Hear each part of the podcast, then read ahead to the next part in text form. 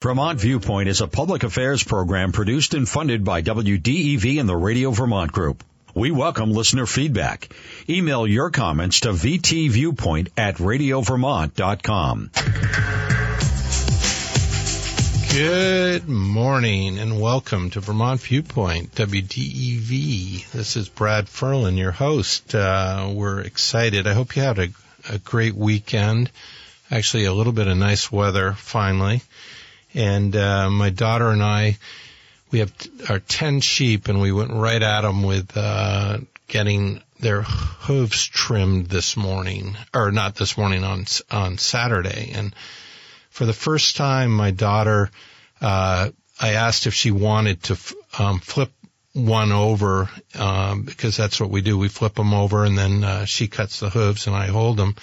Well, she grabs on. It's like a wrestle hold. You take your left hand, you reach underneath, and grab their left hind leg, and you pull it out from under them, and over they go. And uh, here's this hundred pound daughter of mine uh, flipping over and 70 pound sheep and uh, she was pretty proud and I was proud of her. Uh, in the farm world, uh, this morning, I got up early as I do on Mondays to get here and the, uh, my dogs, Norwegian elk hounds, they went out. It was very dark. One of them went dashing fast to the road and I went, what is going on? And came dashing back fast to the house and sprayed by a skunk. and, uh, oh boy.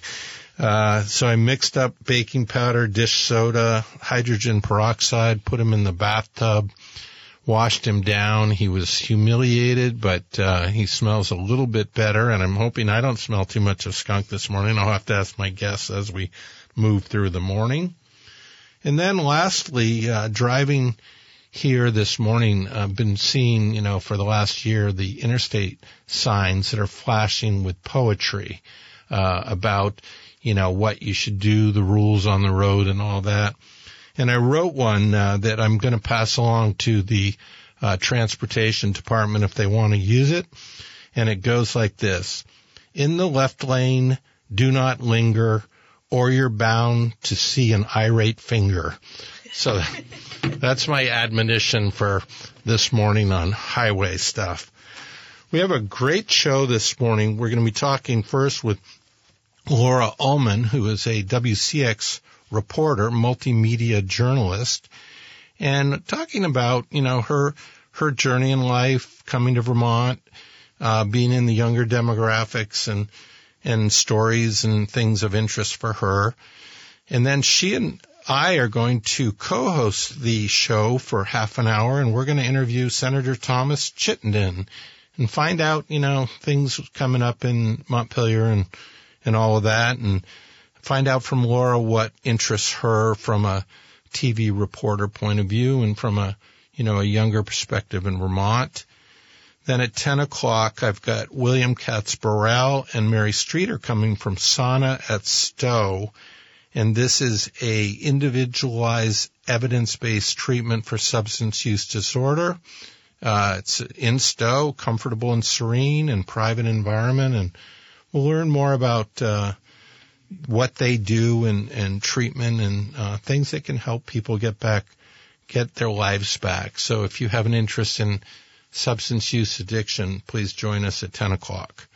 So with that, I want to welcome, I'm very excited to welcome to the studio to WDEV Vermont Viewpoint, Laura Ullman. Welcome.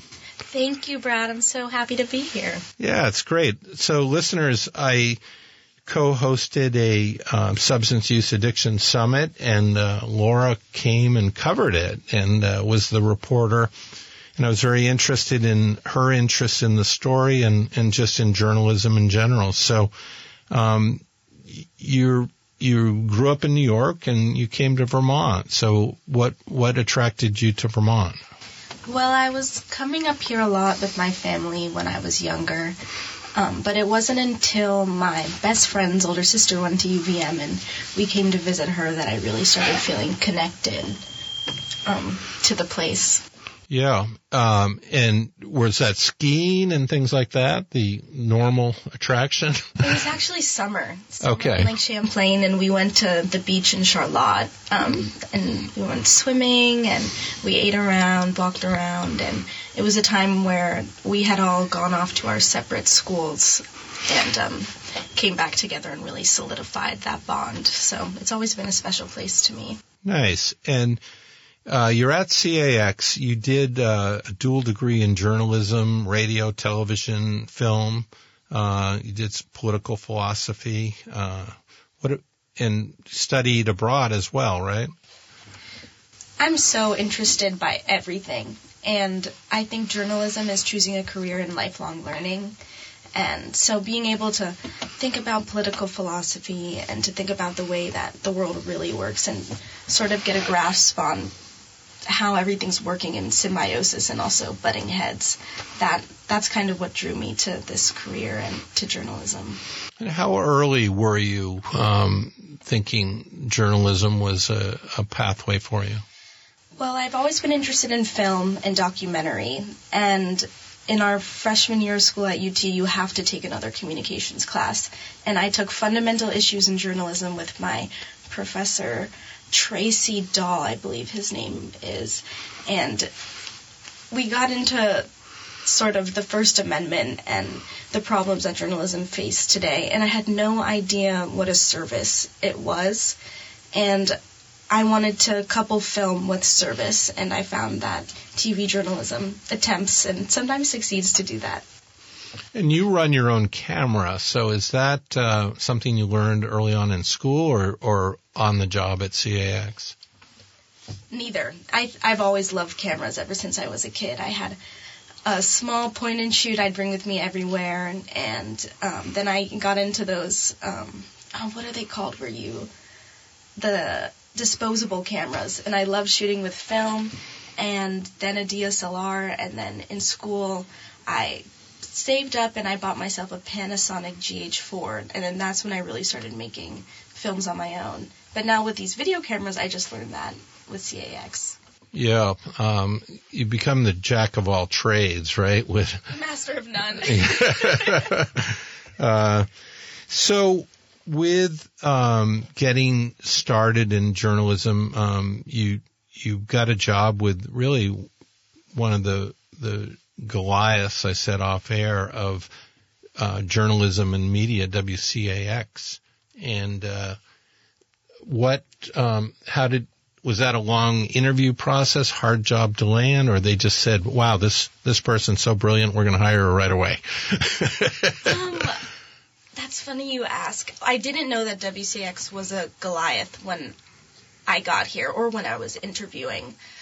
Um, but when I got here and people started telling me what the station meant to them, that was such a wonderful surprise. And it made me know that I had to try hard and do my best and stay by ethical standards at all times. But the interview process, I was living in Madrid at the time, and I had maybe sent out 60 or 70 applications, um, and I got maybe four or five bites. And I was interviewing as sort of a producer role at CNN and then um, at WCAX. And I had those same interviews within two days and on my birthday. And I interviewed with Roger Garrity, our news director, first. And he only asked me maybe two or three questions, but I asked him a bunch, and I just saw his eyes light up about the way that he spoke about WCAX and spoke about the industry. And then when I interviewed the next day, the person didn't really seem as passionate about what they were doing.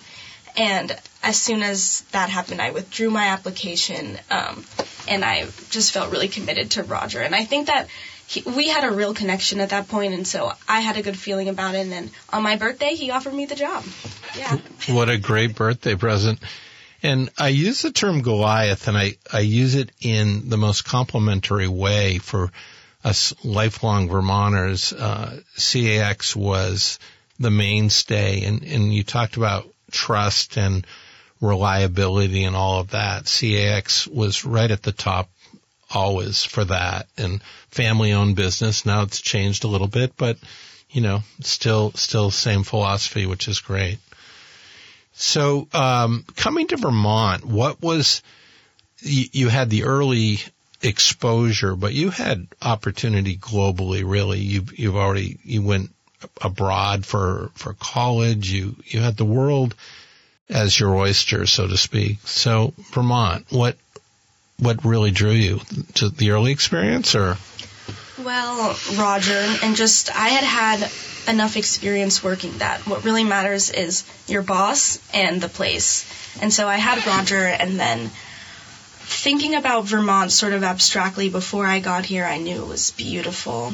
Um, but when I got here, I really realized that the reason people come here to work and to stay and to raise families is it's a place where if you want to do something, that's going to be you. You're going to be the person that does that. It's small enough that you can really be whoever you want to be, and there are people here who want to mentor you and want to give you those opportunities. And it's definitely a place where you can grow and really find yourself and your skills and sink into that with the comfort that people are going to support you. It's not as competitive as other places, and the people here are just amazing. And through the interviewing that I did and the reporting of the flooding, and then with the story that we were talking about with the opiate summit and the stories I've done after that, um, I feel like I've really learned more about what it means to be a Vermonter and what community means to a Vermonter.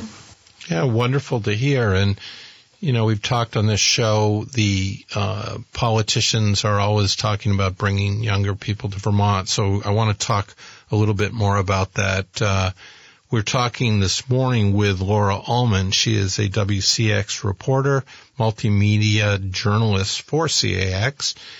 Uh, you came to Vermont. Is it is it difficult as a young person to?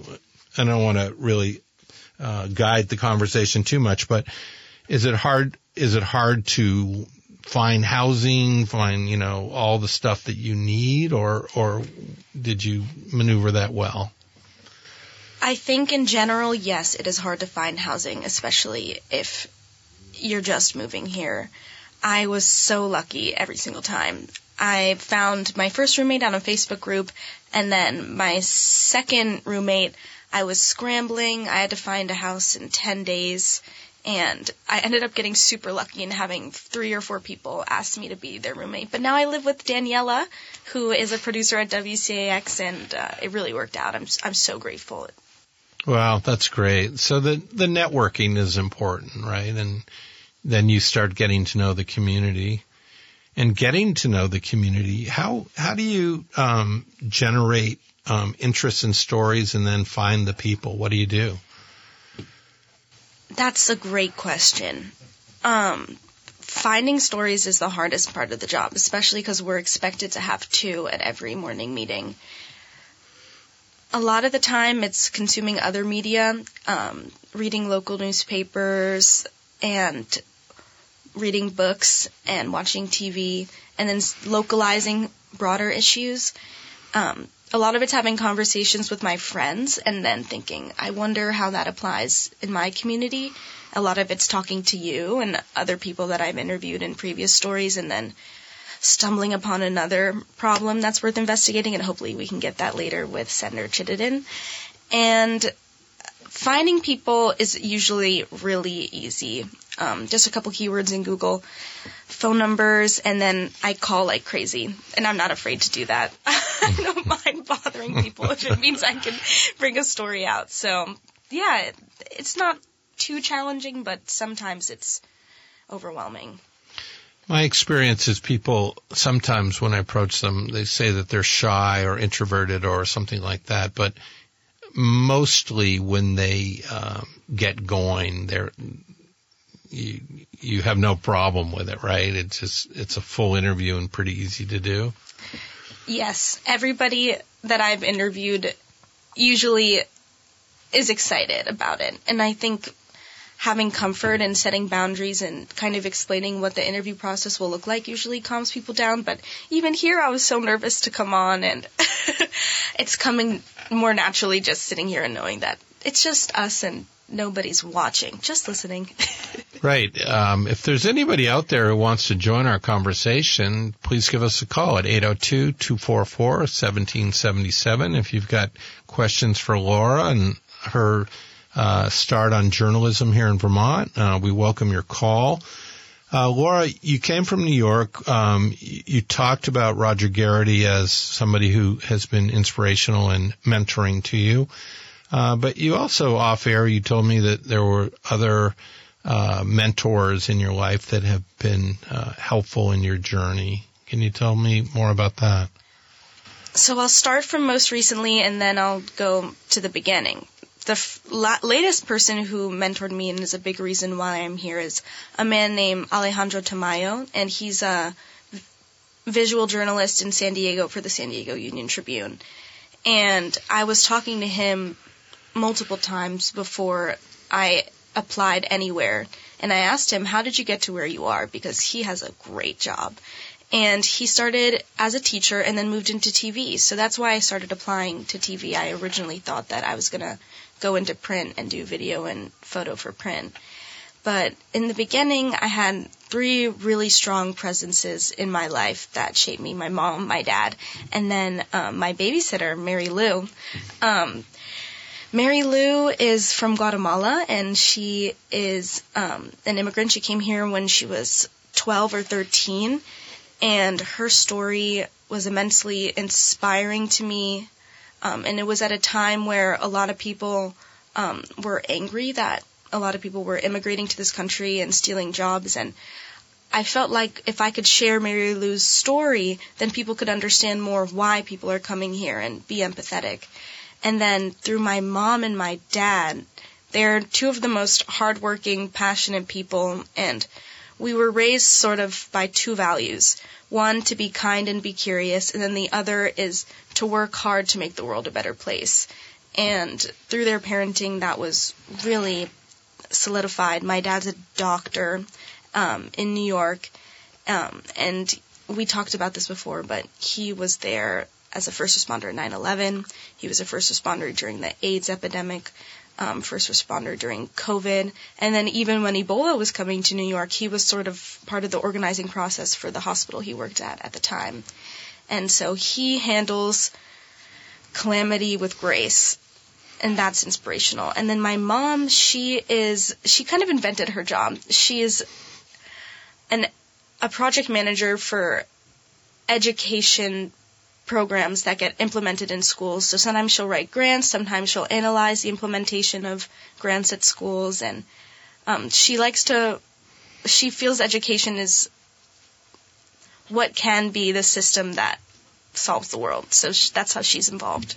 Yeah, and I, I raise all this because I, I think it's so important how mentoring um, is so good. And, you know, we talk about the apple falling not far from the tree. When you get the guidance and then you pass it on and you've got this core value uh, philosophy of, of helping and this curiosity, which is you had mentioned or I read about that listening is really one of your skills. And with that listening, then you can take things forward. Uh, so that's a, a very good attribute. We're talking this morning with Laura Ullman. Uh, she is a WCAX reporter, a multimedia journalist, among many other things. Uh, what about in your free time? What do, what do you do for fun, or is there such a thing in journalism now? well, ever since I got a boyfriend, it's been less free time.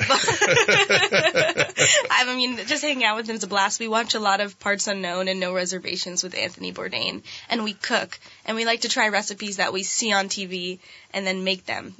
Um, but I paint and draw a lot. I like watercolor and oils, and I read a bunch, and I practice bass.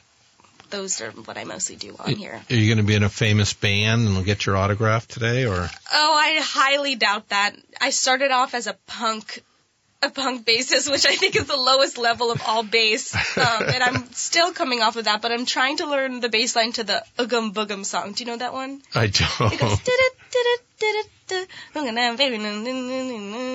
You never heard it? You heard it here first. so you mentioned Anthony Bourdain. He he's one of my heroes actually. I think he was absolutely an amazing journalist and, you know, he, he cooked, but really his journey to find people and their stories was remarkable and, and plus suffered with his own depression, which ultimately took his life, I believe. Uh, so any, uh, we have a couple minutes, but anything outstanding with, with Anthony, a story that he did that you loved? Oh, that's a great question. So many, right? There's so many. You know, he was he's one of my heroes too. And um it's actually hard to talk about. I really mourn his loss Yeah. and what he did to bring the world to everyone's front door. And I think what I love so much about journalism and what I hope is at the root of it, it's informing the public and, you know, holding the government accountable. But I also think it's about inspiring empathy. And Anthony was a master at that. He humanized everybody. And he was honest when he didn't like somebody. But he made you learn and he made you love. I I will briefly say that my one of my favorite episodes, and I don't um, necessarily recommend this, but he was up in Montreal, and the final scene they were they were in the back of a pickup truck. They were so drunk they couldn't even walk. They had to they had to be uh, escorted uh, in a nice way, in a nice Montreal way, to wherever they were going to sleep the night away. Classic Anthony. yeah, beautiful man. Uh, talking with uh, Laura Ullman. She's going to help me in the next uh, half hour interview Senator Thomas Chittenden. If you've got questions, 802-244-1777. This is Brad Ferlin, Vermont Viewpoint.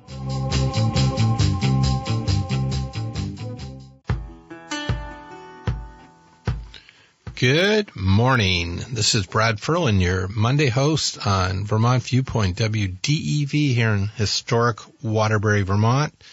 I started my day with uh, my do- our dogs going out and one of them getting sprayed by a skunk.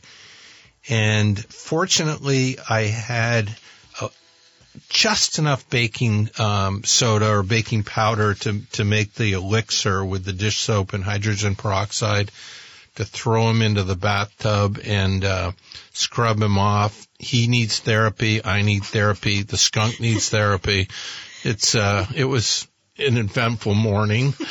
Uh, been talking this morning with Laura Ullman, a uh, multimedia journalist for WCAX, uh, up and coming star. And I asked her to stay with me this morning for the next half hour and be my co-host to interview my next guest, our good friend from Chittenden County, Senator Thomas Chittenden. Welcome to the show. Hi, Brad. Can you hear me okay? I can hear you fine. Yeah. Morning. Hello. Nice to eat, sort of meet you, Laura. It's over the phone. Yes, nice to almost virtually meet you. So Senator Chittenden has been a guest of mine um, a few times over the last year and bringing updates about Montpelier.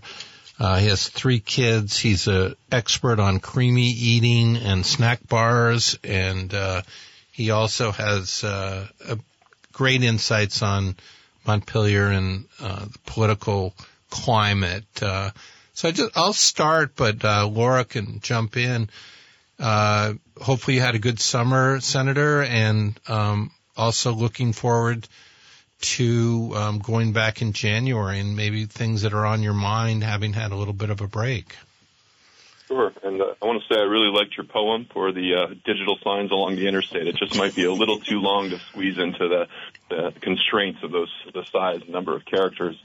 Um, but yes, happy to talk about the legislature, and I'm glad you brought up the creemee eating. It's my retirement plan. I'm going to write a book about the best creemee spots in the great state of Vermont. Um, certainly something I take very seriously. Um, as for the coming session, I'm actually meeting with a lot of people these days. Over the past couple of weeks, I've had meetings with the SBBA, VPIRG representatives, Keep Vermont Cool. I was out at Dynapower, uh, Moms Demand Action, as well as meeting with all the constituents. I'm having uh, coffee with previous senators to get their perspectives on what they'd be focused on gearing up for the coming session.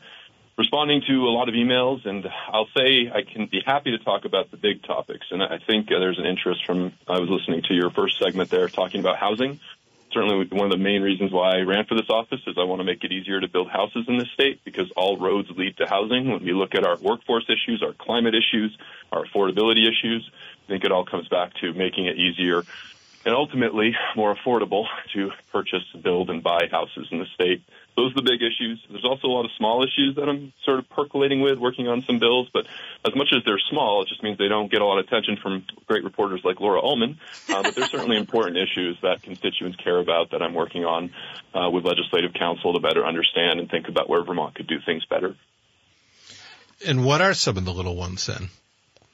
So um, right now, I've I don't know if you know this, but the current rules for bus occupancy, school bus occupancy, has to do with 13 inches, which means right now in a lot of school districts, maybe you've experienced this, Brad, where you are, but I know in South Burlington, where I live, we've had to uh, um, many days just for reasons of not having enough the bus drivers. Um, they canceled bus service, leaving a lot of parents high and dry.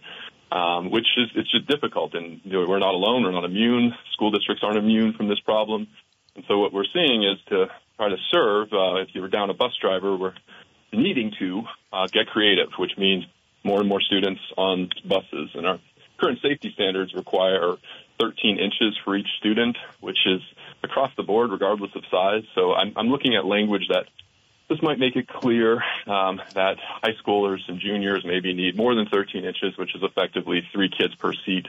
But to try to put three high schoolers in one school bus seat doesn't seem necessarily safe. So I have some school bus drivers reaching out to me about the standards that they're using at the local level. Just cost implications, so there's no easy answers, but I'm just worried that our buses might be um, exceeding their capacity. And maybe the better answer is just making sure we find it easier and more attractive to hire bus drivers in the area. But that goes back to housing because nobody can afford to live here to work to provide or work in those jobs. I'm also working with the SBBA on stolen goods.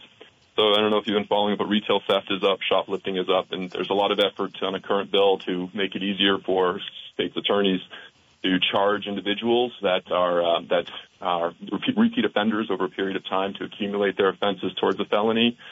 In my discussions, I'm, I'm happy. I, I support that, and I understand some of the pushback on it. But I also hear from my conversations that there's a uh, known individuals that are buying these stolen goods from repeat offenders, individuals that are stealing over and over again high market resale items, not for personal use, but to resell in the black market.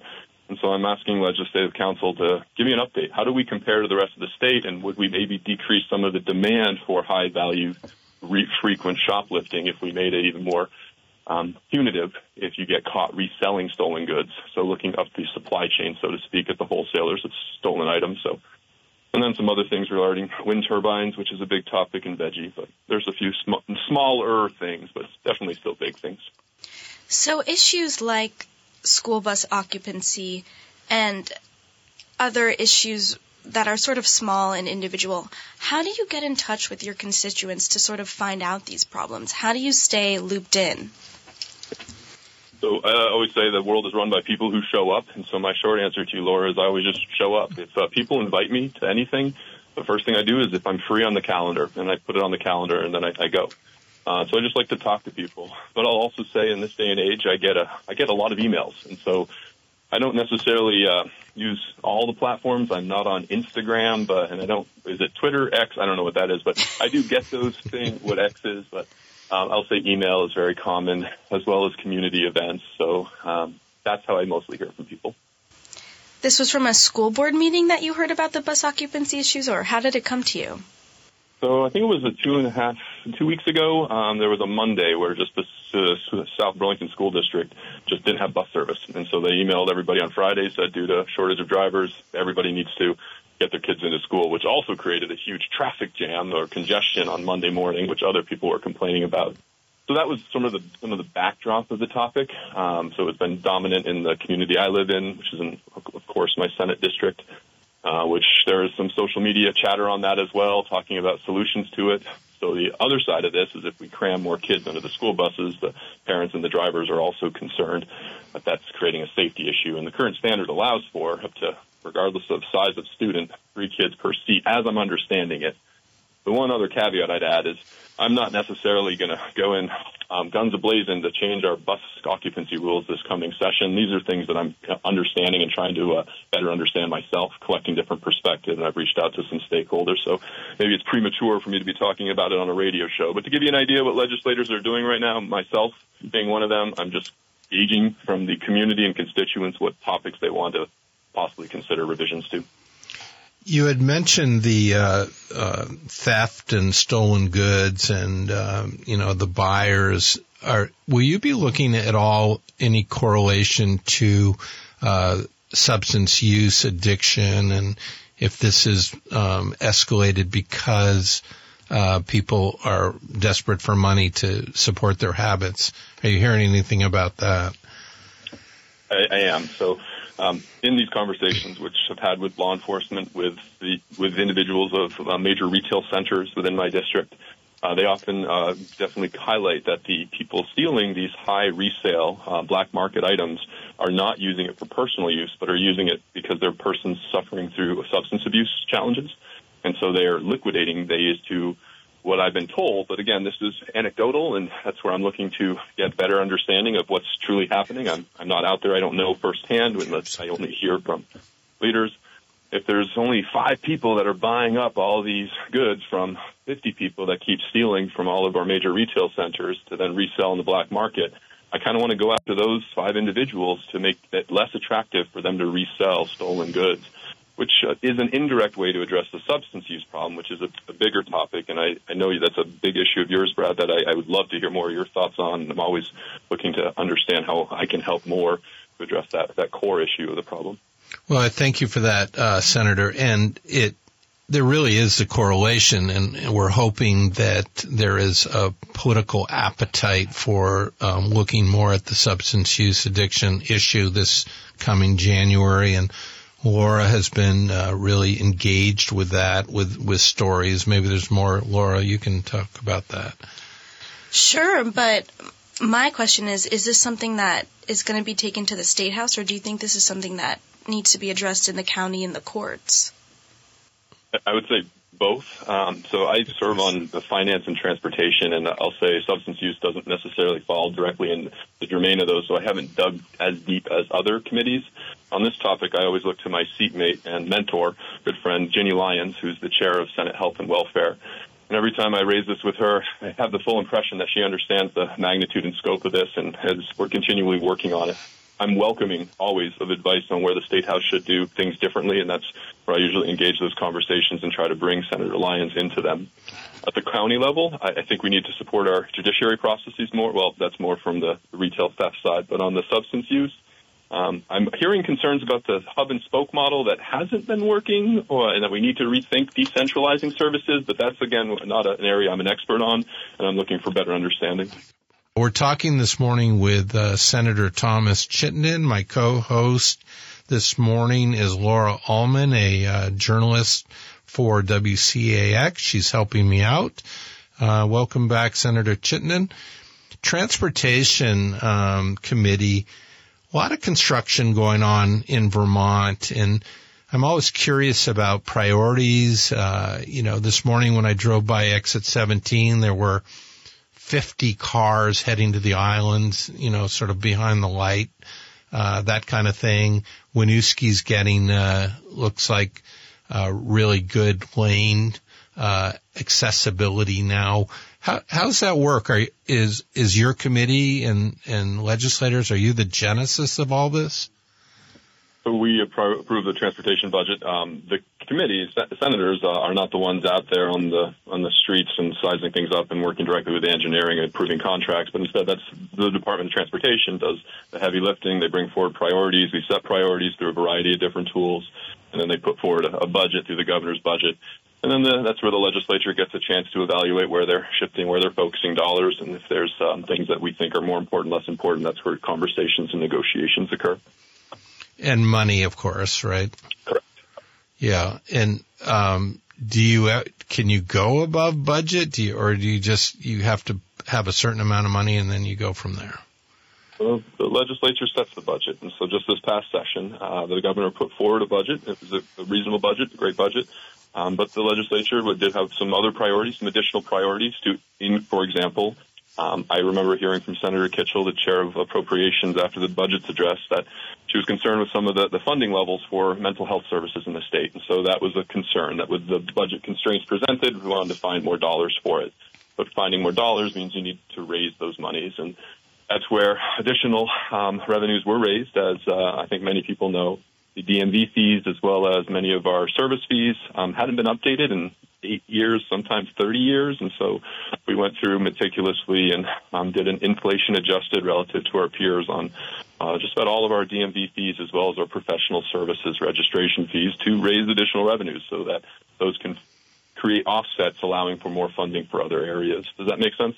Yeah, it does. Uh, if you have questions for Senator Chittenden, give us a call at 802-244-1777. I'm here with Laura Ullman. Uh, one quick question, um, getting back to the housing.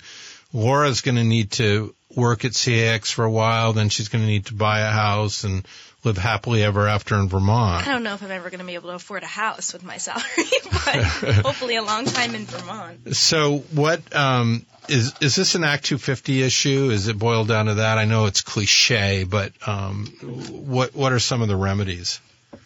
So I, I definitely, it, and Act 250 has done a lot of good things for Vermont, but it, it does, it is not written in stone and it isn't infallible. So I, I definitely think a lot of the solutions that Vermont can do, the Vermont legislature can do, uh, look are with regulatory reform. Um, last session, I was pushing, and I there is going to be a study coming out, and this is something I want to get my shoulder behind again. We have this arbitrary 10 unit threshold in Act 250 where as soon as you build a 10th unit on either a 10 acre parcel or a 50 acre parcel, it triggers Act 250 review. And that's been in place for 50 years. And as I've asked different people, why 10? Why isn't it more of a threshold relative to the nature of the environment, whether or not the community it's in has local zoning, whether or not that parcel is arable land with Vergennes clay, ideal for housing?